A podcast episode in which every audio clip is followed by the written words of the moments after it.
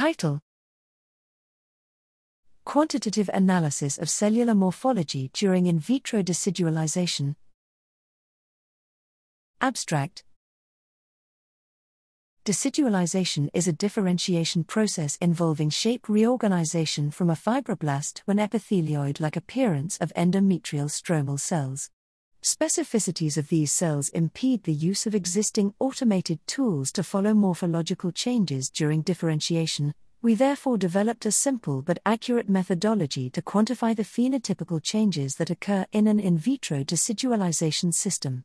The approach consists of the analysis of the circularity of the cells directly from light microscopy images.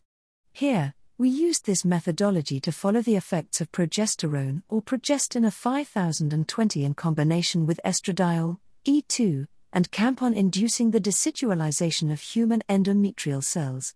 We further implemented a statistical model to detect the differences in the kinetics of decidualization of the two hormonal stimuli before all the cell population acquired the decidual phenotype we found that two days after stimulation are sufficient to detect statistical differences in morphology between decidualization induced and control cells.